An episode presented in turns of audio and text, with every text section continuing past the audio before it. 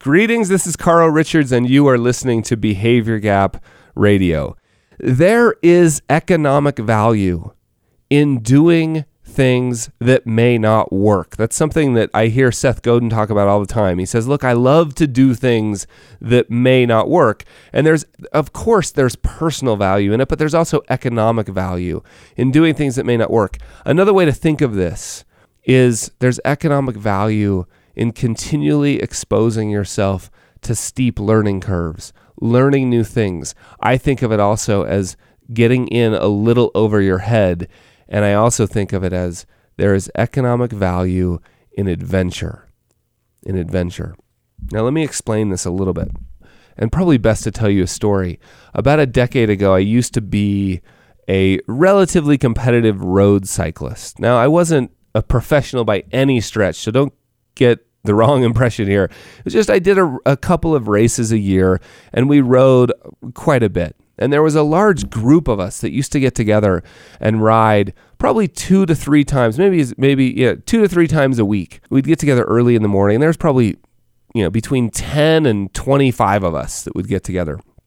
And every time we met, and you probably know what's coming, right? You throw a relative a group of uh, not relatively, you throw a group of really competitive people, individual individuals together, and what happens is it turns into a race every single time you ride. Now, the problem with this kind of race is we thought we were going hard, but until you sort of measure things, you're not really you're you're going medium hard. I mean real hard is ask any road or mountain cyclist or any endurance athlete, any runner about what it means to do intervals and they'll explain to you what it means to go really hard, right? Like vomit inducing really hard. Now, and we were never going easy either. Because how could you go easy if you're competing against 20 other guys there, right?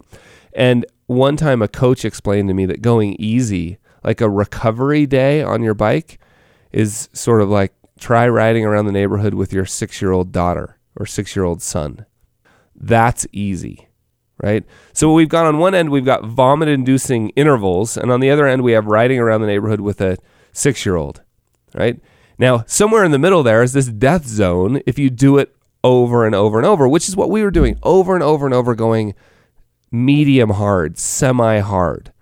And the problem with that zone is you get a lot better, you know, initially, you get better quickly, but then you plateau forever, right? You just don't get any better. And I I I wonder if we do this often. In fact, I know we do this often in our work lives when we're doing the same thing over and over and over, day after day, year after year, never having an opportunity to go really, really hard, sort of vomit inducing intervals, and never having an opportunity to go easy, rest, and recover. Never having a sense of a really steep learning curve.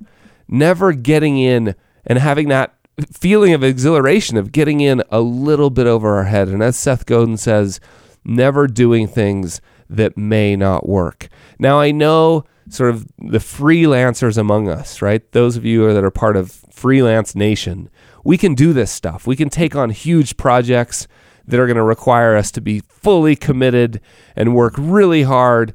And then we can take a little bit of a rest and recover, sort of, even if it's just a day. And we can take on a new project that's beyond our skill level and feel like, oh, steep learning curve and feel that exhilaration of learning. And then we can back off and rest a little bit. And I worry that sometimes those of us who work in big corporate settings feel like there's no opportunity to do that. And I've been in big corporate settings and I had know lots of people in big corporate settings that would say, you know what, there actually is. We just have to be a little more creative, right? Look for opportunities to volunteer for a new project. Look around and notice that there's a new skill set needed for a project you're working on. Maybe somebody needs to wor- learn QuickBooks at your company. Volunteer for that. Yes, it's going to be out of your comfort zone.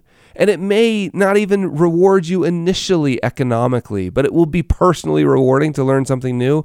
And I'm telling you, over time, my belief is those of us who are volunteering, jumping in a little bit over our heads, climbing steep learning curves, will be rewarded economically as well. So look for opportunities to volunteer for the new project, the new group, the new sort of well, committee that's being put together on planning the event, you know, something you haven't done before.